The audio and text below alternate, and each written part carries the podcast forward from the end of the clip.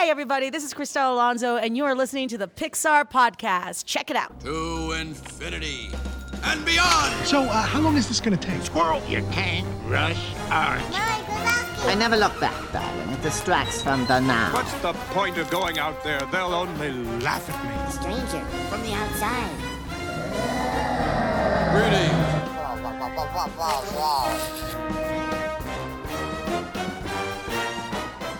Hello there, Pixar fans. Welcome again to another episode of the Pixar Podcast.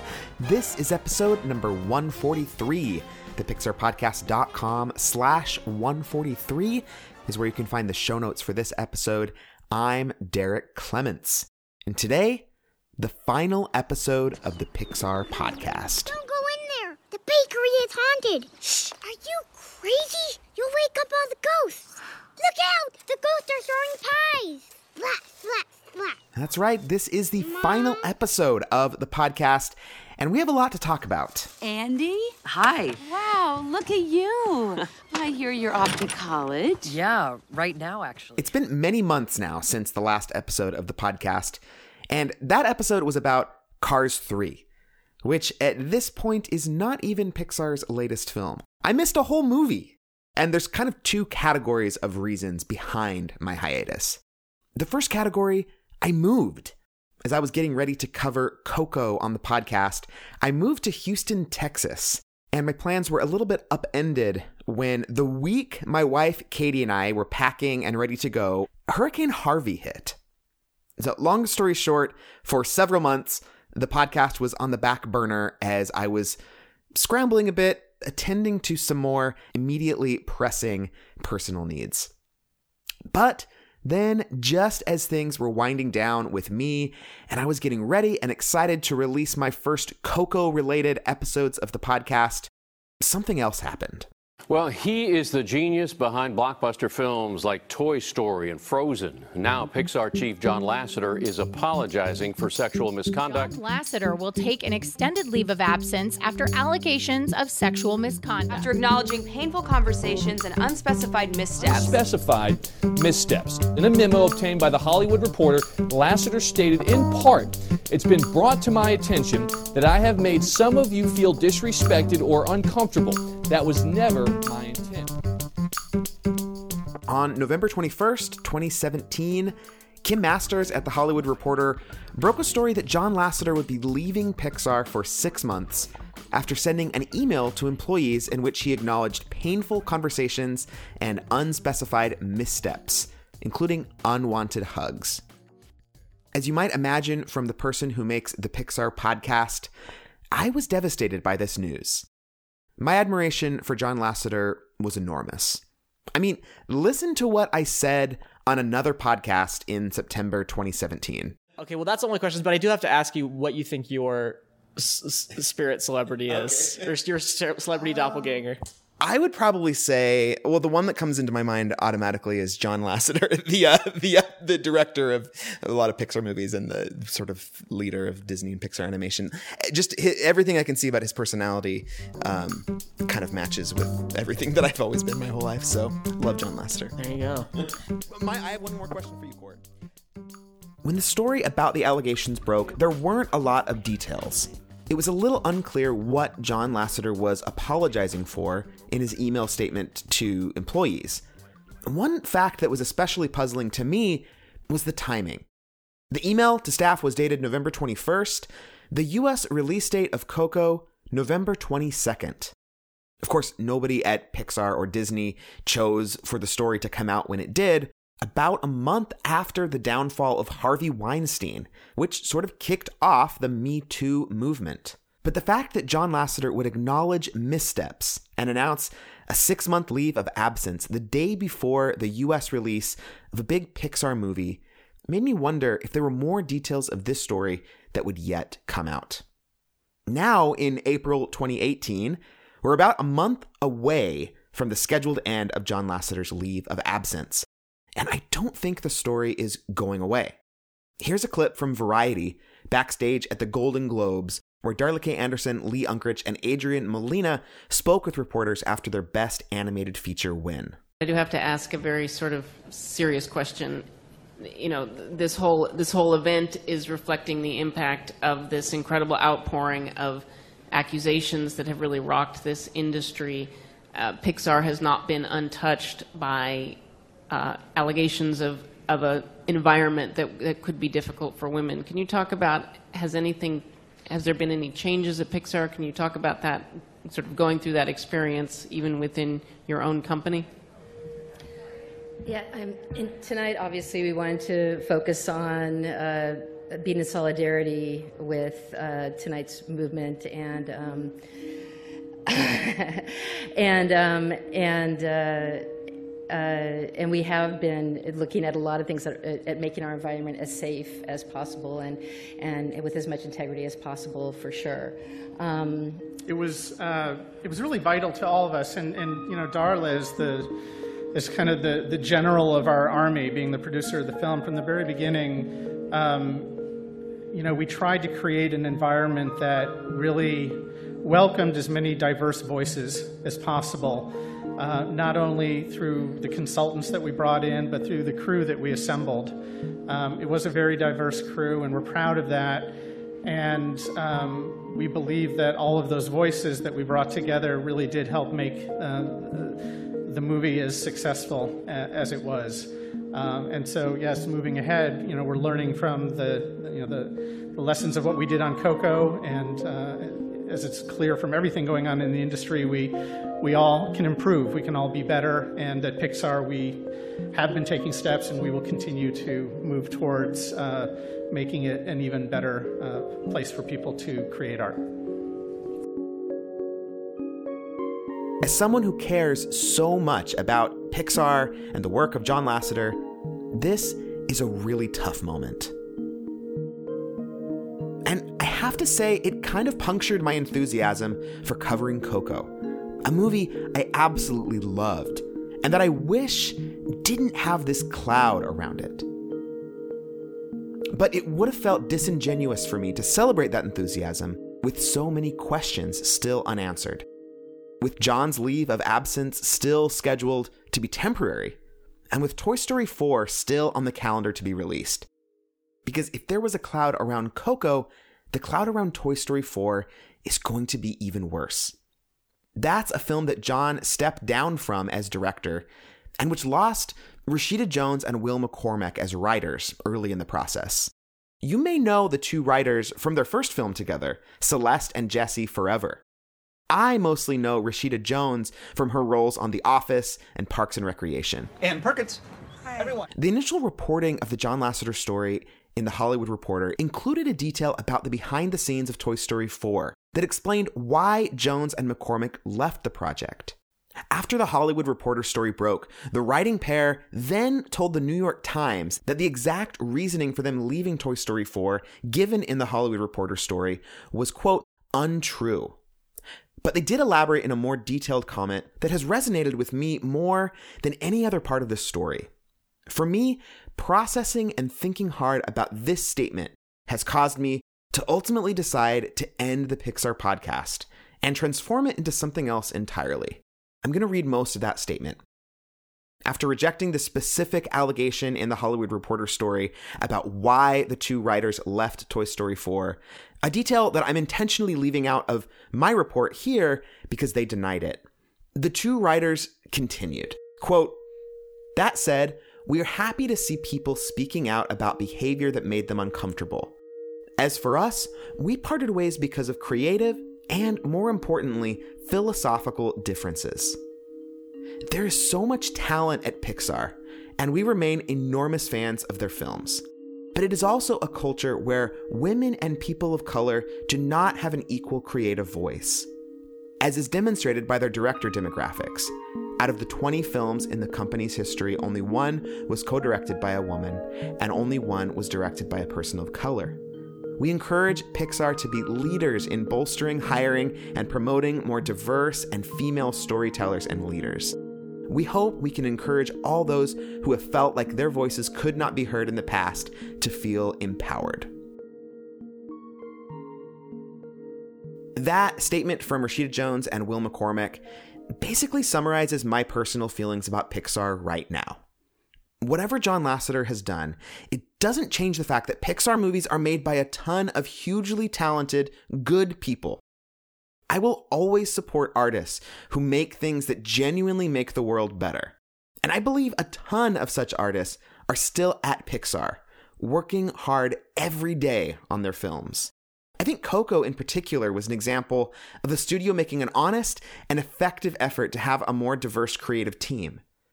I'm excited about that progress, and I have no plans to stop telling the stories behind art like that. But I'm no longer comfortable telling those stories in the context of something called the Pixar podcast. In other words, in a context where the default assumption is that the company itself is the thing I'm celebrating.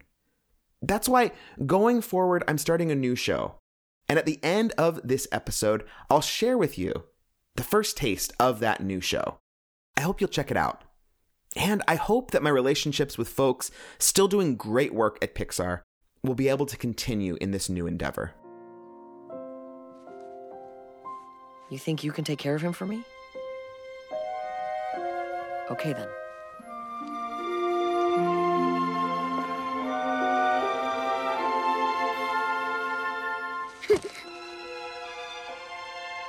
I just want to say, I have loved doing the Pixar podcast so much.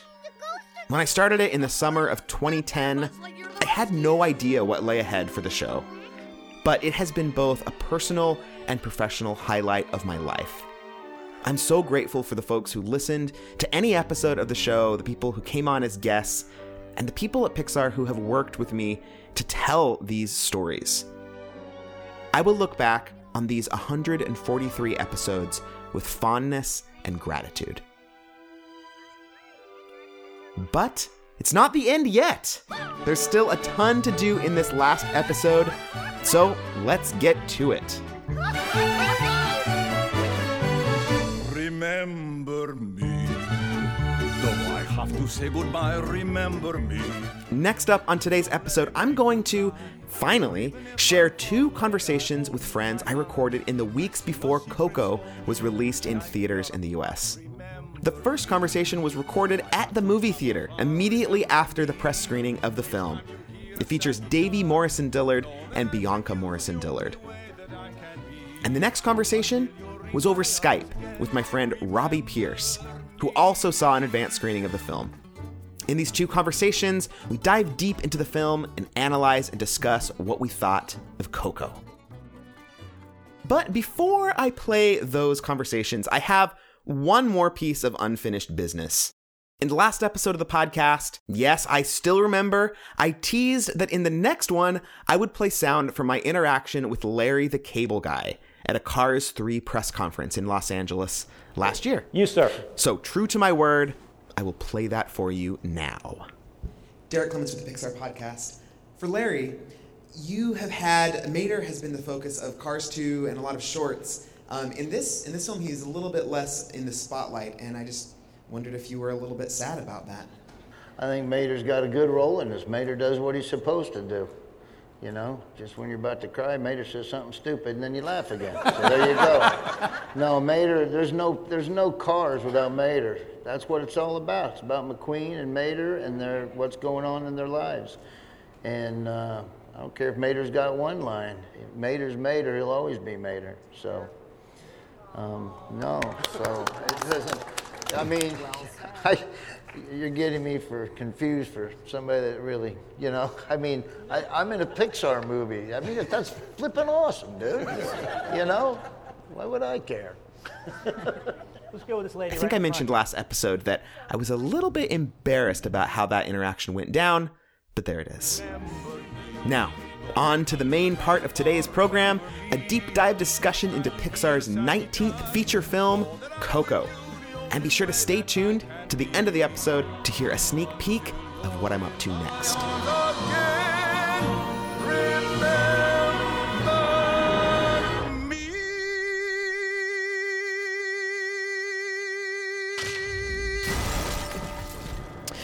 All right. Well, I am here in front of the uh, Regal Metropolitan Theater, I think, in Austin, um, and want to welcome back uh, to the podcast Davey Morrison Dillard. Hello, Davey. Hey. Uh, was the last time you were on reviewing Finding Dory? Does that sound right? I think so, yeah. Okay. And we also want to welcome a new to the Pixar podcast. Would you introduce yourself, please? My name is Bianca Morrison Dillard. Whoa, that's a similar name. Yes. Mysterious. um, so you two are married. We. Siblings. We're married both. siblings. yeah, that's okay. Um, and and you and you're both filmmakers. We've talked on the podcast about um, the filmmaking stuff that you do, Davey. But you two do filmmaking together. You're co-creators and things like that. And so it's great to uh, have you both on the podcast and to discuss. Coco. Um, and yeah, so we're just going to kind of talk about the film. We just saw it together, um, and we haven't really talked about it that much as we walked out of the theater. Um, so we'll kind of share our reactions. And then, listeners, later in the episode, we're going to hear uh, from another uh, person di- named Robbie Pierce, and he's going to help review the show as well. But for now, let's start. Bianca, what did you think about Coco? I liked it so much. Um, I was kind of skeptical at the beginning, like the idea of like pitting family against like following your passions, um, that it would like resolve in a way that wouldn't make me cranky. Yeah. And it, I feel like it really paid off, like um, in a way that I wouldn't have ever expected. Yeah. Yeah. Nice. Well, we can get into that. So, Davey, what, what are your initial thoughts? Yeah, that's something I really loved about it too. Is um, I mean, I don't know. Bianca and I are in the arts, and uh, when you're working in the arts or trying to work in the arts, that's a real like concern. At least is for me, and a real pressure, and a thing that's kind of constantly there is the that tension between um, pursuing a career and uh, having a family and being there for your family. And uh, and I really love that this movie that that felt very present and that felt like it was um, dealt with from a really real genuine uh, heartfelt place.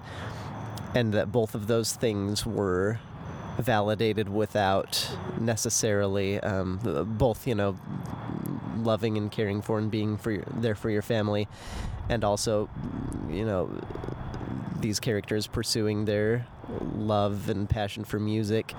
That both those things were honored without necessarily alleviating that tension that is there um, and that was really powerful for me. Yeah. Uh, Yeah, and I think like the fact that like um, that he was able to like use his passion and his talent in a way that helped his family um, was really lovely. That it wasn't just about his family like accepting him, which is where I thought it was probably going, but that he was able to. It was a generative thing.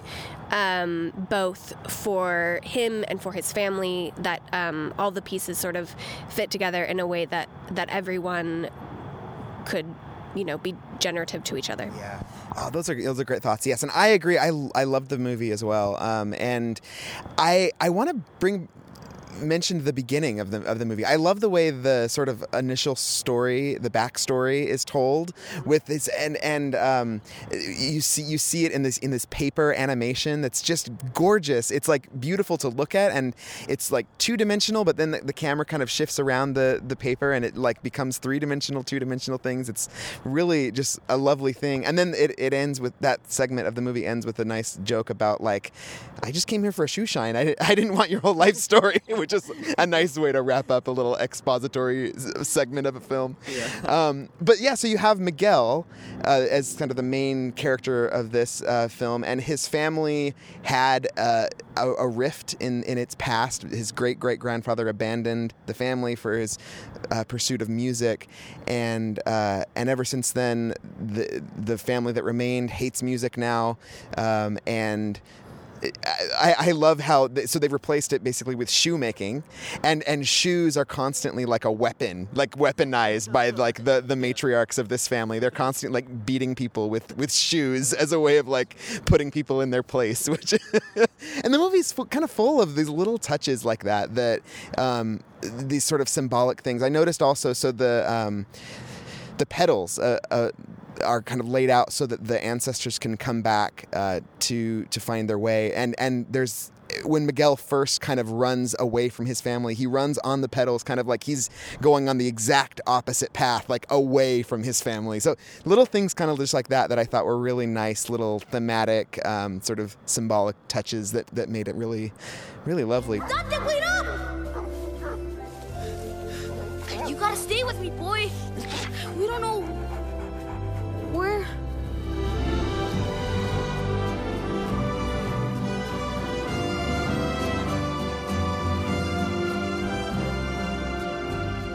Okay, what else? What else? What's on your, what else is on your mind? Uh, I liked that. So I come from a, a single parent, like matriarchal home. Like all of the men in our family have like left or like been abusive. Uh, and so like it, it's always been the women who have like sort of carried the family. And it's often been a very like practical thing. And i appreciate that they were very like uh, that they were empathetic and that it was uh, it, it was an empowering place that these women were coming from. Um, yeah, I didn't feel like I- I feel like it would have been very easy to say like I I mean, I think that like their stance on music was unhealthy. Yeah. And I don't think that the movie shied away from that at the same time that it showed these women as like people who are making good choices for their family. Um, and so I appreciate that they that they honored that. Um, and I'm glad that it I don't know, I'm glad that it resolved the way that it did because I think that it could have like resolved in a way that that disempowered that matriarchy. Um, and I don't think that, for me at least, it didn't. Yeah. Yeah, I, all the characters in the family are flawed in their perspective. Like, and, and I think that that helps. Um, yeah, Miguel. Um, you know, loves his family, but he's constantly rebelling. I love, I love when um, he initially, so he he goes into the land of the dead, and then he gets the blessing to go back af- on the condition that he won't do music anymore, and then literally, yeah, immediately. Just really good. No question, is he gonna just disregard that? But did you want him to? No, no, Okay, yeah, no. yeah. But just yeah, and and then you know the the family um, hates music, and it, to this point that it's it you know it's actually it that is the cause of the tension at the end of the of like the conflict the the, the the true conflict of the movie is you know you know or not true the true conflict but like a big conflict toward the end of the movie is yeah wow because we've forgotten this part of our family like some some that part of that person is really to suffer uh, which is yeah and and hector you know also is super flawed. I mean, all these characters are just so beautiful and rich and and, and interesting They're all really well designed too. Like the the women in the family. I I was thinking a lot about Miyazaki movies as the movie was beginning with the design of the grandmother and the great grandmother characters specifically. I feel like the the way they looked, and I thought about that throughout the movie. I I think it for me it's the I think prettiest animation in any Pixar movie. The color palette is just really beautiful and the the detail in the world like it reminded me of actually being in Disneyland like the level of detail in like it felt like a really immersive fantasy world in a way that feels unusual to me the the level of detail and also but what also reminded me of Miyazaki is um there there is a bad guy in this movie uh but most of the an- antagonistic figures in this movie wind up being understandable and redeemed, and uh, most of the conflict in the movie is resolved through empathy and people understanding each other and like uh, and bonding with each other, which I feel like is a a very Miyazaki kind of thing. Um, and I really loved that about this movie. I thought I thought it worked really well. Yeah, speaking of the design, I really loved the the character design, the fact that there were different like body types and facial types that um, you know, that there were like short people and tall people and like no like nobody necessarily looked like a movie star except for the movie star. yeah. Yeah, Yeah, they didn't even look like Pixar movie stars. Most of them. Like I Yeah, feel yeah, like exactly. like Disney movies and Pixar movies each have sort of a distinctive, like.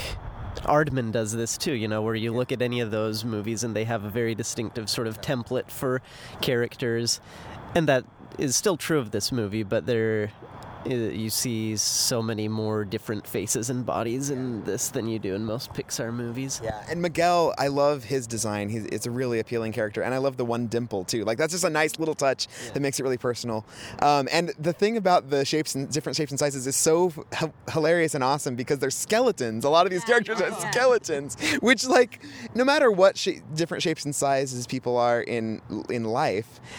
You know, skeletons are often ra- rather similar to each other. So, so these characters, you know, could have been designed really like uh, similarly, right? But I love the, the these ridiculous like stretching of like b- human bones to where like these are not the same species actually. I'm pretty sure, but it works so well to just like create this this nice like pack of of characters that is so fun to watch. Um, and also, along with the design, I want to comment on the design of the world too. Um, this this world is amazing, and and um, I don't know that I would have picked up on this um, the first time seeing it because they don't really dwell on it in the in the film. Um, but the the towers are like designed kind of with history in mind. Like so, at the very bottom of the bases of these towers in the Land of the Dead, it's like Aztec ruins and stuff. And then as it go as you go up the towers, these huge like wind, winding crazy uh, towers, it like kind of moves up in time. It's like evoking the idea that you're building upon the past and stuff like this, which is so beautiful. Um, and then I noticed like so having that knowledge coming in, noticing Ernesto de la Cruz's cat-like tower in uh, the Land of the Dead is just completely his own artifice. It's this this thing that he constructed out of his own ego and his own like wealth. Uh, it's it no, none of it is actually built or rooted in anything real. In fact, when when underneath it, it's just this big empty, you know, like nothingness underneath. Yeah, it's it's also like black and white. Like uh, like the the rest of the uh, world is so colorful and so vivacious, um, and and his like tower and his character design is all like black and white and like void of of that richness that we get through yeah through family and differences and that's cool yeah so I took some notes um, in in the movie, or I was going to, um, but I just after the movie ended, I looked at my notebook to see what I had written down, and I, I, the first thing I had written down was a quick little um, genealogical sketch of the family members. I was like, okay, wait, what's what's Mama Abuelita? What what what is Coco? Here goes Coco. What are the, what's the order of these? And so I just quickly jotted that down, and then the next note I did happened to be the last note before I was just completely sucked into the movie and didn't write any other notes, and the note that I wrote was that, and that note that I wrote was just the word bell. Um, because because very, oh man early in this movie you get what might be my favorite Pixar joke or you know piece of shocking humor which is which is that this this hero this like character that we're, that we're supposed to love and and and that he admi- that Miguel admires so much is suddenly crushed by a large bell and dies. And it's because he's so like loved and adored that that happens which is pretty good. It's pretty great.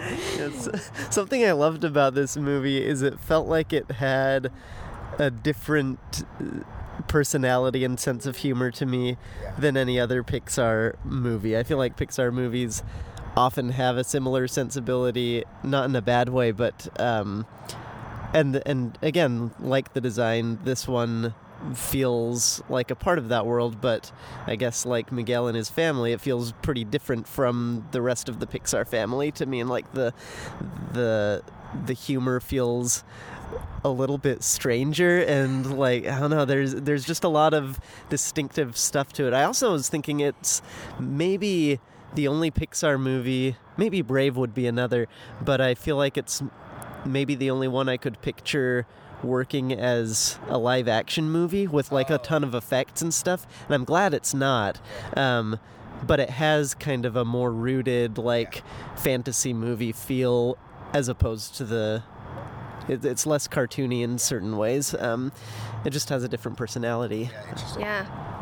Although one thing that I love and that I don't know if you could get away with in as well live action is like going back to the bodies and the design and the humor. Like I just love the the skeleton bodies and that we continue to like discover all the different types of things that they can do, uh, which is really fun. Like um, that it that it all feels like it's building on itself um, and like improvising in ways that I feel like feels like really fresh um, and like serves the story and like their own jokes, which is fun. I liked how character based that was too. Like Hector was a character who was continually inventing new ways of using his body to solve problems, and I, I loved that.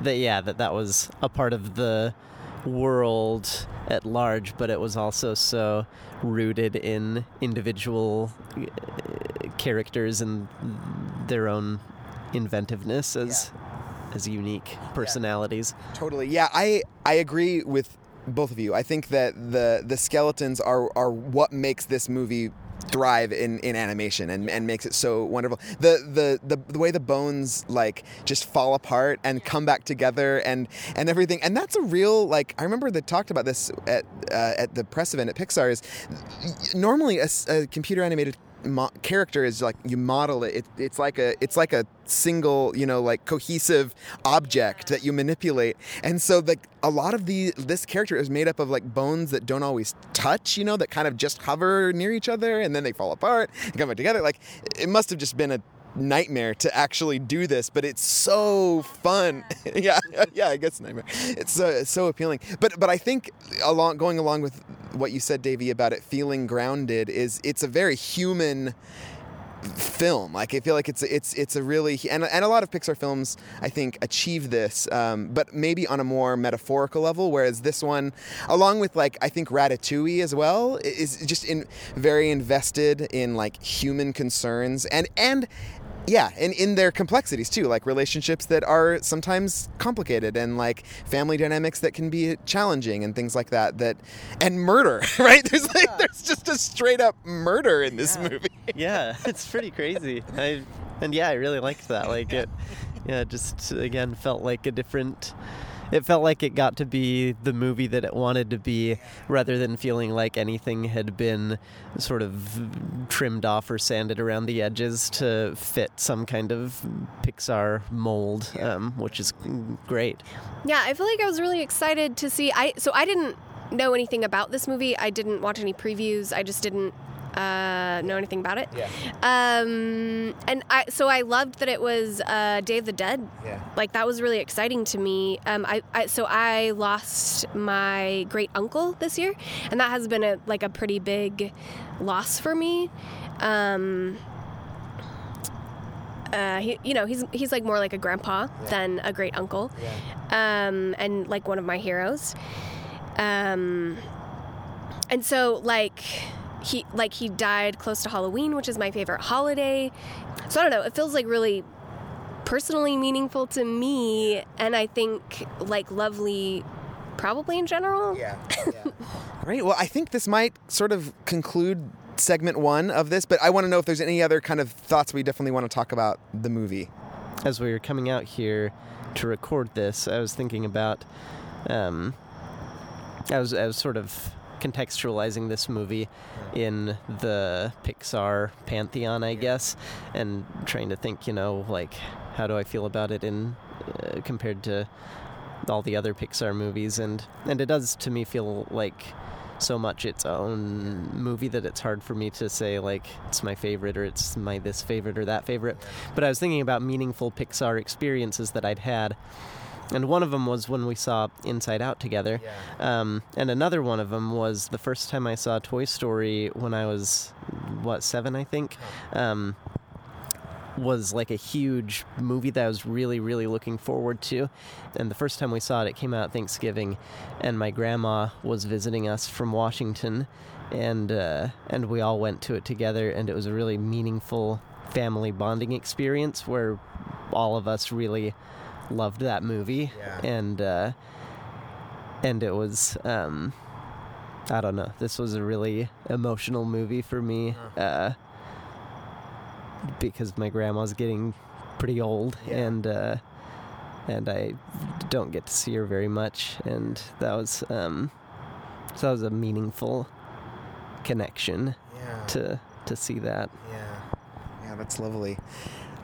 I, I, think the way that the Coco character is designed um, allows for this really, really beautiful moment at the toward the end where the, there's the memory of her father kind of comes back and stuff.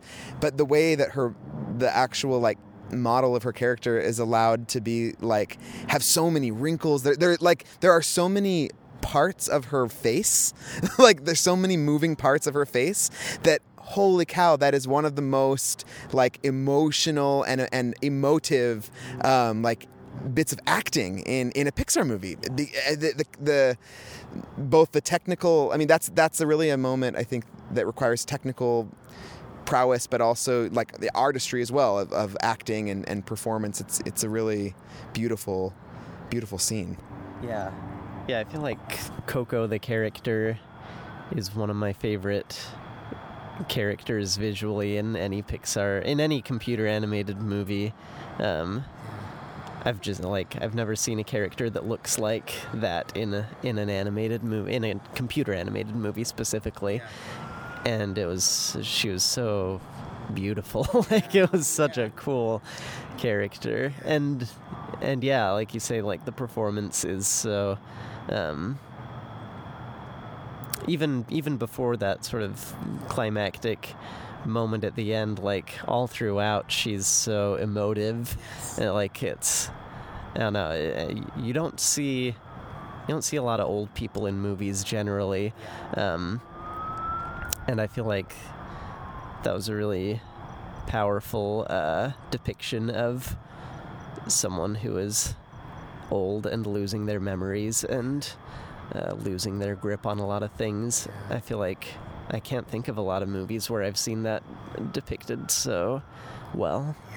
gosh thank you both for sharing like, opening your heart and and sharing those that wonderful thoughts is there anything else that you want to mention before we go on to this next segment Something uh, something I really like about the movie that I feel like is very uh, optimistic and feels uh, true in my life experience is I like that it while it's about that tension between um, pursuing a career and a career in the arts and being there for your family I like that it like ultimately affirms that the sensibility of feeling like you have to do whatever it takes at all costs to succeed like is kind of a house of cards philosophy that uh, like at some point that's going to fall apart. And what what is ultimately meaningful is when like when your work is about connecting with uh, the people that you care about. And uh, and I liked that um, yeah I don't know like I I feel like it would be easy to make that a very straw man thing and they do a little bit I mean like the villain is Yeah. is pretty, villainous stereotypical. uh, but it also feels very much like the movie understands where he's coming from to me. Like it feels like I don't know. Maybe I'm just projecting onto it, but I feel like feels to me like anyone in movies is gonna understand that uh, that feeling, and it feels to me like the movie really gets that sense of desperation and sort of uh, selfishness. Um, and I really appreciated that because I feel like without that, the movie would have felt a bit empty and hollow and, and two dimensional, and it really doesn't. I don't think. Um, I just think it's a very rich, understanding human movie, like you said, and I think that that's its real strength. Because I'm, I mean, because even the villain, like we feel empathetic towards, like even though we see that he's not smart, like, or that he like that Hot mic. right? Taken down by a hot mic. yeah. Um, like like we see the huge flaws in where he's coming from. Like like we also see what is appealing about that. Yeah. Um, yeah. And I thought that was kind of nice to see in a movie at a, you know, this specific time in the movie industry when, like, when I feel like the whole, I don't know, there, there are all kinds of conversations going on about people doing all kinds of awful things to further their own selfish interests in uh, in that world. And I don't know I felt like this movie felt like it um, was a useful constructive uh, conversation around those ideas to me Okay. Well, Davey Morrison Dillard, Bianca Morrison Dillard, thank you so much for joining the Pixar podcast. Um, do you want to plug anything? Anything you want to point people to? Um, you can always watch Adam and Eve. Right now, it's on Amazon Prime, so we get like a dime every time you watch it. So Nice. feel free. Just play it. Just uh, put it on and leave it on, and just like put it on repeat, and Yeah. yep, load up those dimes in the Morrison Dillard household. That's right. Or well, really into making more Adam and Eve. so yeah. which we're finishing up right now and uh, people can also support us on patreon.com slash adam and eve so And yeah, yeah, and you can see uh, what's like the actual like just the main website for Adam and Eve. And this is a web series that you that you made. First season's there. I worked on the second season a little bit, helped with sound. That's right. Um, and uh, I'm really excited to see the second season. And uh, yeah, wh- where's like the main website for that? that's adamandeveseries.com Okay, cool. Great. Well, thanks again. This was fun. yeah thanks Thank you, Derrick.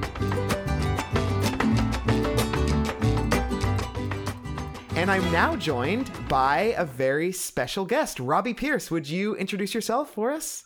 Hi, I'm Robbie. Um, I am thrilled to be joining you today. I live in Los Angeles. Nice. And I had the chance to see Coco in advance, and I love it. And about me, I'm a,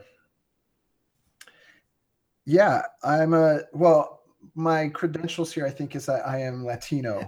I have a Latina, my my abuelita, my grandmother. Yeah. Um, and so that made this movie feel really personal to me. Yeah. And I'm sure we'll talk about that. Awesome. Well, I definitely want to get into that, but your credentials go beyond just that as well. you, I love following all of you. I mean, Robbie and I have been friends, listeners for a long time, and I, Robbie, I love just like all your thoughts about film and stuff. I love your your film list that you do at the end of the year, and I, I just I love all your commentaries. Sometimes you have rather controversial opinions about movies. At least it seems like that. Is that? Would you say that's fair? I think that's true. Yeah. Uh, You have good taste, in other I, words. well, thank you. First, tell me how did you how did you see an advance um, screening? How did that come about? Because you saw it like a while ago. Yeah, we were we saw one of the first screenings that was not in Mexico. Yeah, because wow. in Mexico it's already in wide release. yeah, that's awesome. I love that it was op- that it opened in Mexico first. I do too. yeah, so my friend Lauren is a member of a guild or something, and she gets screenings. Yeah. So I've this was my second one I've seen with her, and I was so happy she reached out to me. I had been happy for that this movie was coming out, and I thought it looked cute. Um, and I didn't even realize before the screening that of Coco that it's all um, Latinos in the cast. Yes. Which is incredible. Yes, at Pixar at, the, at a press event, they they pointed out because John Ratzenberger is always in these movies, so that they're like, I know, yeah. it's like all Latino and John Ratzenberger. I know. I I wondered. I was like, this is he gonna be in it? I couldn't I couldn't He hear is. him though. I I know he is in it, but I don't actually know where what Yeah. character he plays. I didn't notice it. I know he plays a guard because Okay. I saw him. I saw his name in the closing credits. Okay. and I was like, oh yeah, he was in there. Okay. nice. What do you think that does? Because it's it's it's it's a voice, you know, they're voices. So like what what value of what value is it that it's, you know, Well, I think that so much of culture is our voice. Yeah. You know, we talk about like when we use the word voice, it's not we use it to mean like our perspective even. Like that's Mm. Such a conflated idea in our minds. And I think that it's our language. I think that it's super important to hear these accents on these characters, you know, and know that they're real.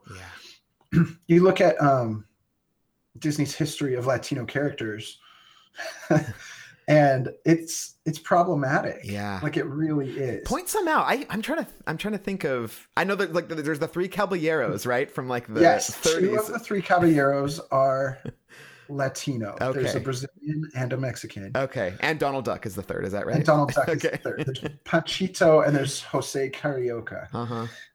Um, so you've got those guys, which that was a that was a thing in Hollywood in the 1940s where a lot of our movie stars were going to war, and Mexico and Latin America were not involved in World War II, and so Hollywood started, and and they were also not able to um, distribute films in like Europe anymore, so they were being hurt financially, and so Hollywood made these deals with Latin American countries where they were bringing in, um, you know, Cesar Romero, who was famously the Joker in the old Batman TV show. He was before that he was a romantic movie star from that period. He was Cuban, and so they, they brought him over.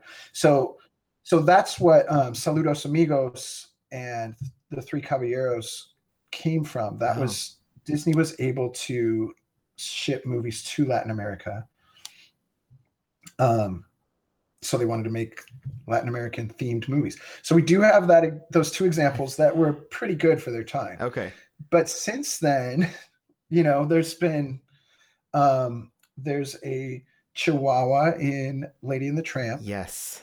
that has three lines and it's super racist and he's voiced by a white person and he sounds like Speedy Gonzalez. the I think and um Cheech Marin did a voice of one of the of Banzai the hyena in The Lion King, which isn't a Latino character. He also is the Chihuahua in Oliver and Company. Oh yeah.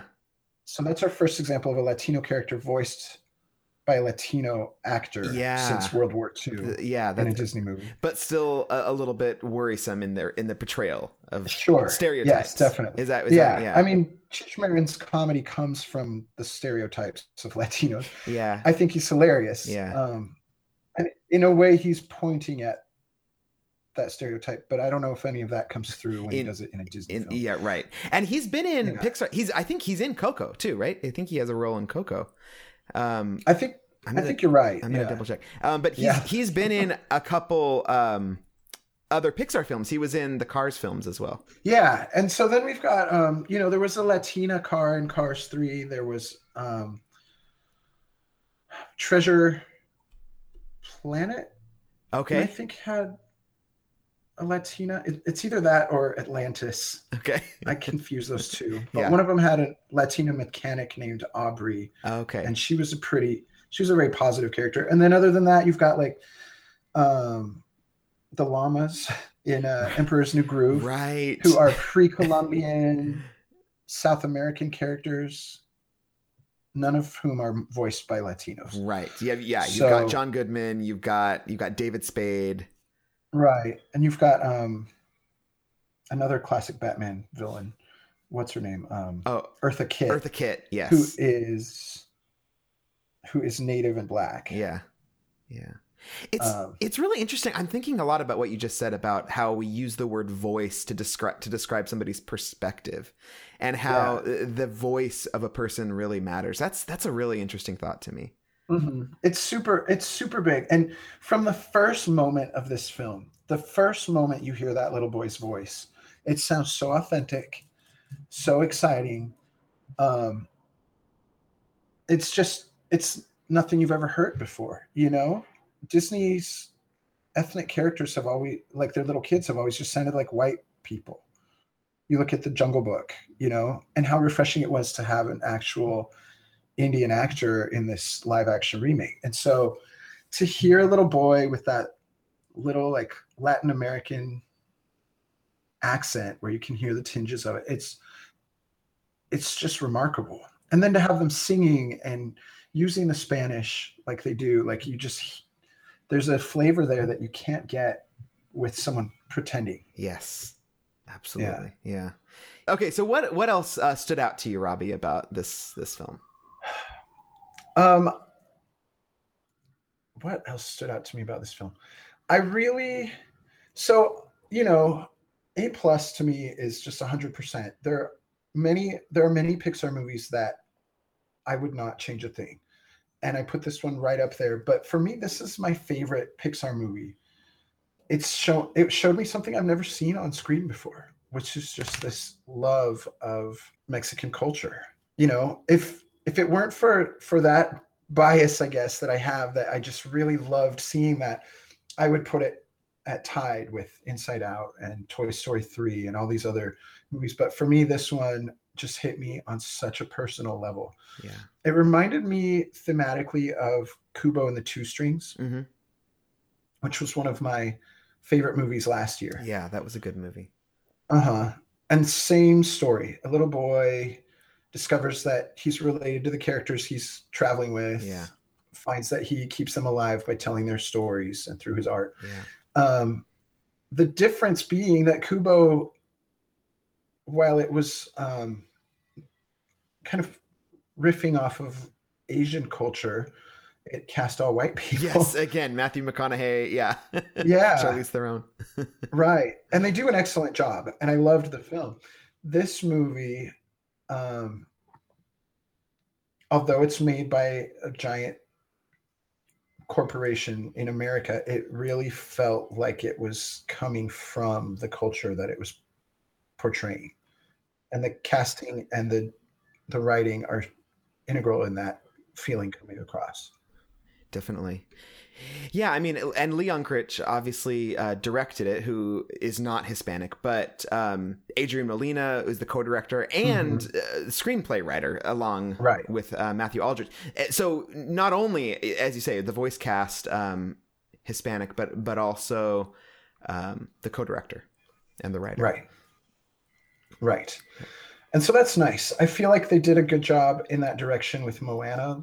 Uh huh. Disney did. Yeah, Um, I, I saw similar Moana themes as well. Uh, yeah, Yeah. like the um and, and again a, similar approach. Di- Disney Animation in that case um, formed this like team of cultural consultants for they call it like the Oceanic Cultural like team, and they did a similar Yeah. thing uh, with a Mexican team um, for for Coco.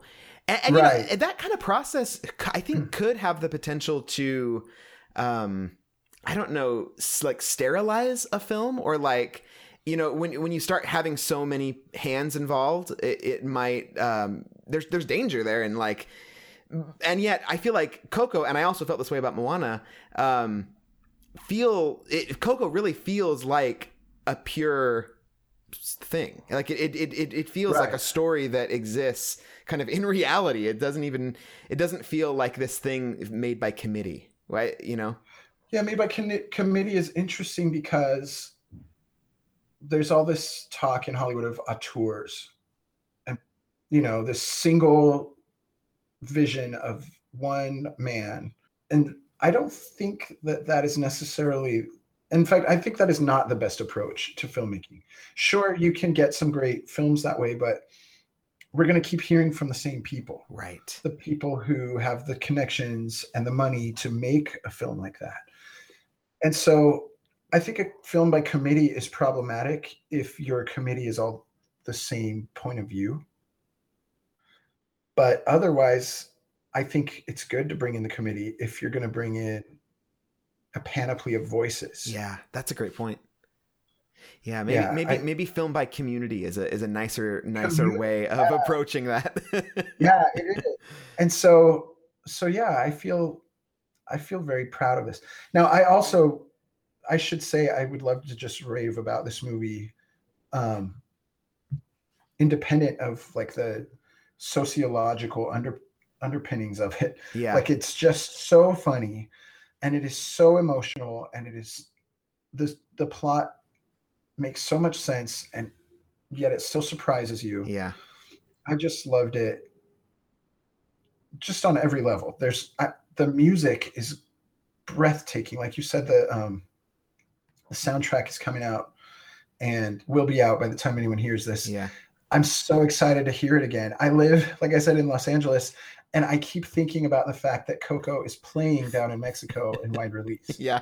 And I'm like a couple hours drive from there, and I'm like, wouldn't that be the craziest road trip? that sounds so fun. Well, I'm in. Texas now. Maybe yeah. I wonder. I wonder. I should look up and see where. But that's how much I love this movie. I just, yeah. I mean, my goddaughters. I'm like, as soon as it comes out, where I'm taking you. Yeah. I'm taking any child that comes in my orbit. I just think it's so good. Yeah. Are there particular scenes or particular moments um, or particular jokes that really stood out? We've, we've already talked about the bell. Um, the bell was amazing. um, the the scene where Frida Kahlo eh, is doing her, Her- she's like planning her show with this guava. yes. That scene just goes straight for the absurd. It, It reminds does. me of Ah. the, the little postmodern scene in the middle the, of the abstract scene. Inside yeah, Out. and Inside Out. Yeah. Yes, where it's just really laughing at art itself. Yeah. And Yeah. in such a loving way. And I loved that. Yeah. I also loved this the song Un Poco Loco. Oh, I know that kid's voice. Oh, it's amazing. Crazy. What color is the sky? Ay, mi amor, ay, mi amor. You tell me that it's red. Ay, mi amor, ay, mi amor. Where should I put my shoes? Ay, mi amor, ay, mi amor. You say, put them on your head. Ay, mi amor, ay, mi amor. You make me un poco loco, un poquitito loco. The way you keep me guessing, I'm nodding and I'm yesing. I'll count it as a blessing that I'm only un poco loco. Yeah, that's a scene that works on so many levels because just the song itself is is really good, um, but it's also a really great dramatic moment in, of the of the Yes. film, um, and it's also great. Because we mus- don't know yeah. at that point if he can sing. Yeah, yeah.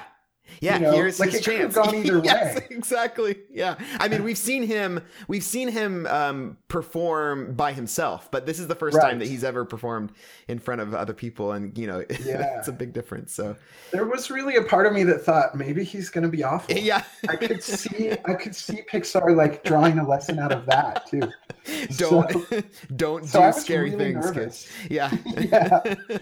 yeah, yeah, yeah. That was. A, I Um, just I love that song, and and I love "Remember Me." I mean, you, we hear the song "Remember." That's kind of it seems like it's the big uh song that they're going to be pushing for Oscars. Oscars and Well, stuff. and Lin Manuel Miranda wrote it. or it was it was uh Kristen Anderson Lopez and Robert Lopez. oh no, it was Lopez. Yeah. yeah. So the I knew it was one of those. Yeah. One of those Yeah. recent Disney songwriters. yeah. Yes, The- the, the Frozen, Frozen- one, not the Moana one. Right. But um Remember Me is is a really good song because when we first see it in that really flashy Ernesto de la Cruz version, Mhm. it like really works. But then Mhm. when you and you can the lyrics at that point are like, okay, this is gonna have thematic tie-ins. You can tell. Right, But you can but feel it you can feel that coming. But then when you actually do hear the different versions, and then of course Yes, that all when- three times. Yes, at the at the end when you know he sings it to to Abuelita Coco.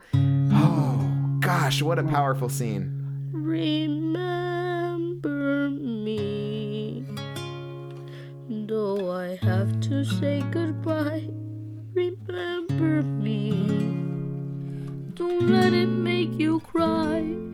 For even if I'm far away, I hold you in my heart. I sing a secret song to you each night apart. Both times Abuelita, or both times Coco joins in. Yeah. Just tear your heart out. Yeah. It is.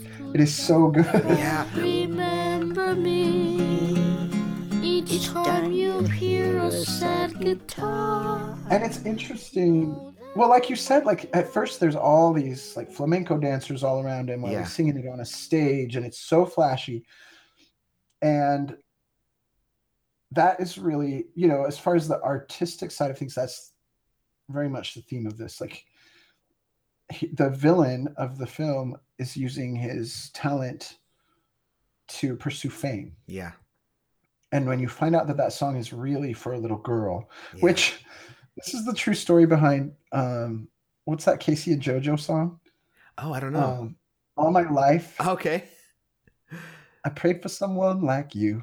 That there's this '90s song that is a apparently they wrote it for like one of their for a little baby. Yeah. A baby girl, and Uh-huh. it got turned like whoever made the video turned it into this like sexual thing. Yeah. and they were so mad about it. Yeah. So that's, that's really real. I don't know how many other people are going to think K-Ci and JoJo when they watch Coco, but yeah.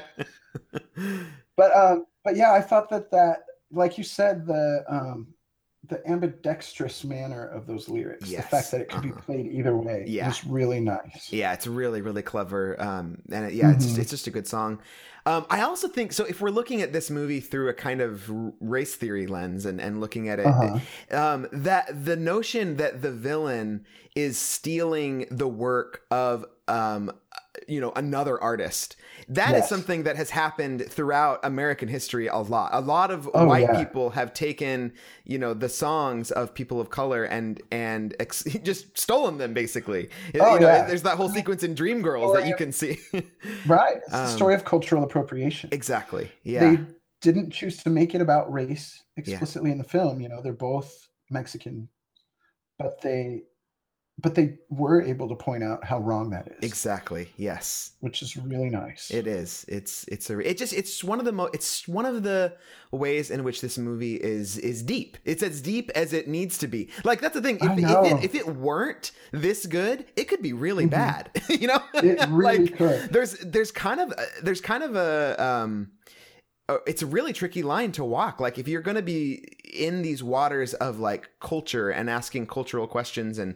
uh, making cultural observations and and stuff, um, you, you better you better go deep on it because if not, if Right. you know if you don't, if you do this lightly or half-heartedly, it could come off. You end up with Speedy Gonzalez. yeah, ex- exactly. Yeah, Yeah. exactly.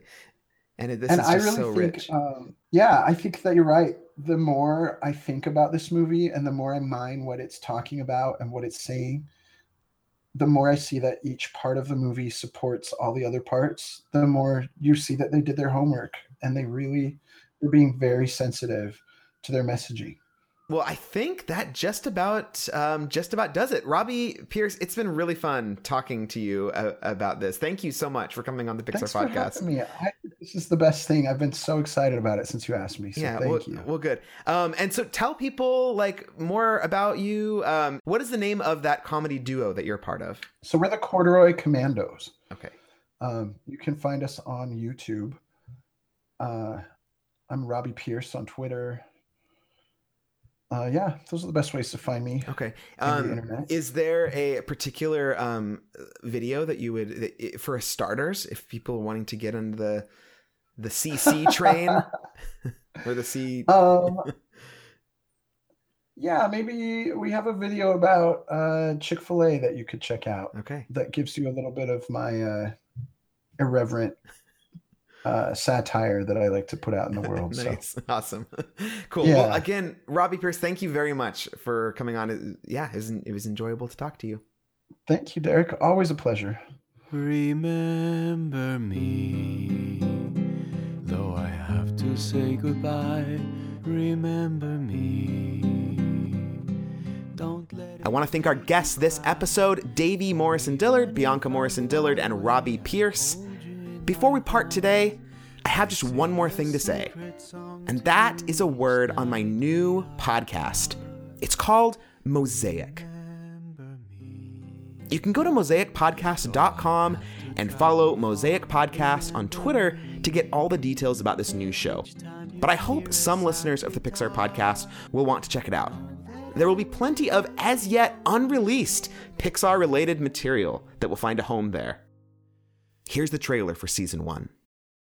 This is Mosaic. Mosaic. This is Mosaic. Mosaic. Mosaic.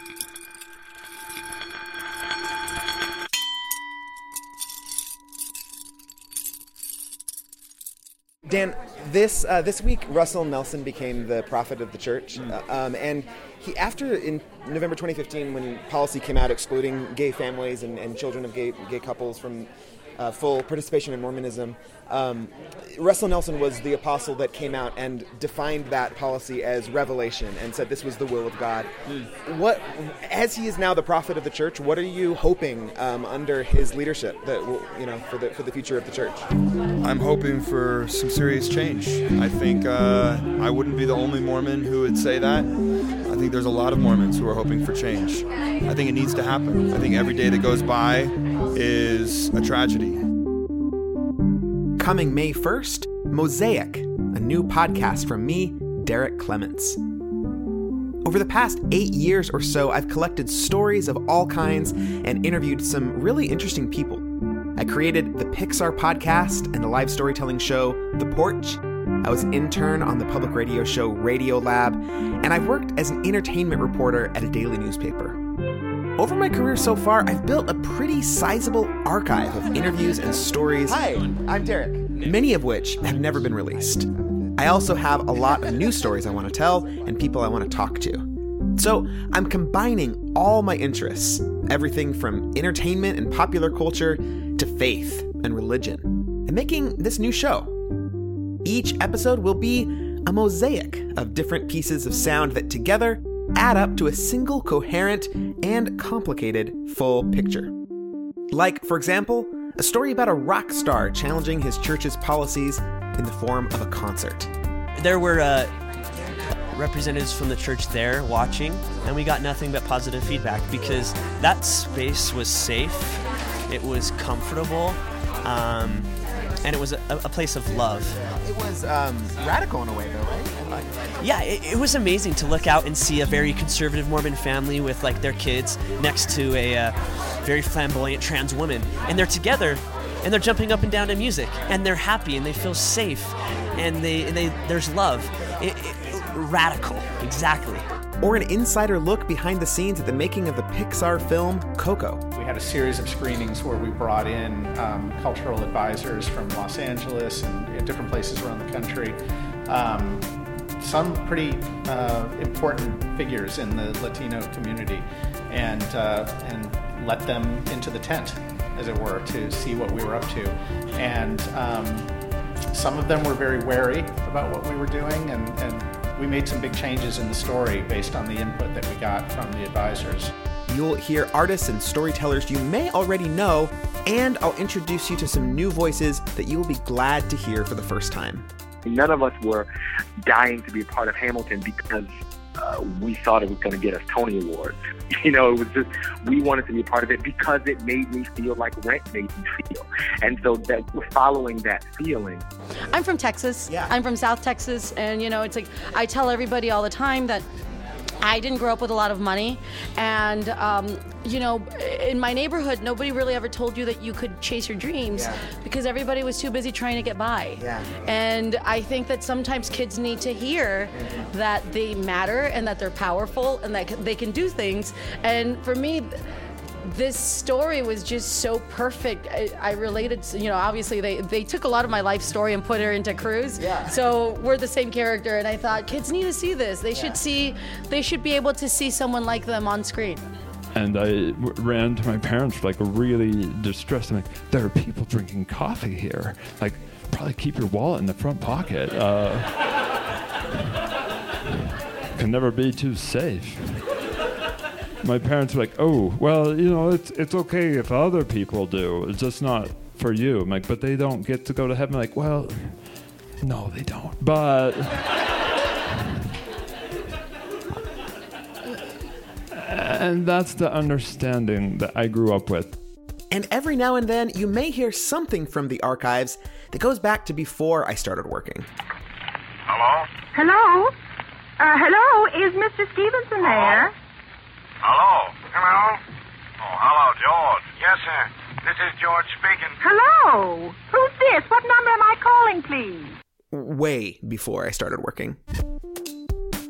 The first season of Mosaic will kick off with weekly episodes starting Tuesday, May 1st. In the meantime, you can follow Mosaic Podcast on Twitter and visit mosaicpodcast.com for full details and to learn how you can support the show. You can subscribe right now in iTunes or wherever you listen to podcasts, and if you do that, the first episode will arrive magically in your feed as soon as it is available on May 1st. See you then! So that is my new show, Mosaic. Again, I love it if you checked it out. Listeners, thank you so much again for going on this 143 episode journey with me. I can't wait for what's ahead, and I'm filled with gratitude for what's come so far. Keep in touch with me. I'm at Derific on Twitter. You can follow all my work at derrickclements.com. Whew, this has been quite a sizable episode here. Lots to do, but I think we did it. And it's safe to say that you are now caught up on all Pixar podcast related news, so you can get back to the rest of your life. So long, partners. So long.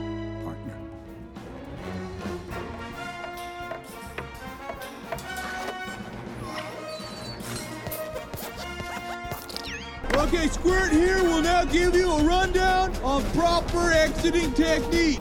Mom, it's just a ball. Don't let it happen again. Yes, well, I'll, uh, I'll try to be less careless. It's got this kind of mm, burning, melty. It's not really a smoky taste. It, it, it's a certain. Oh, it, it's kind of like a.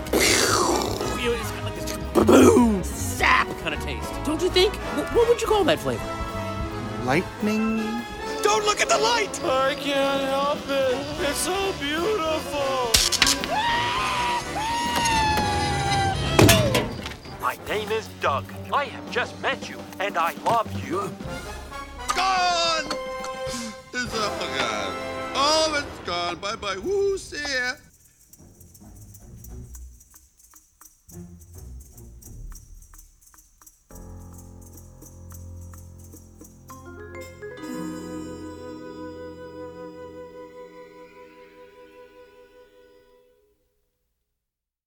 Thank you for listening to the Pixar Podcast. But I but I felt like um, I didn't know. Uh, so they sort of how I don't I've never listened to your podcast. How much do we talk give away? Oh, good question. Yeah, actually, let's just talk about everything. So, Friend. that's okay. It's only been a hundred and something, with several with your husband on it as well.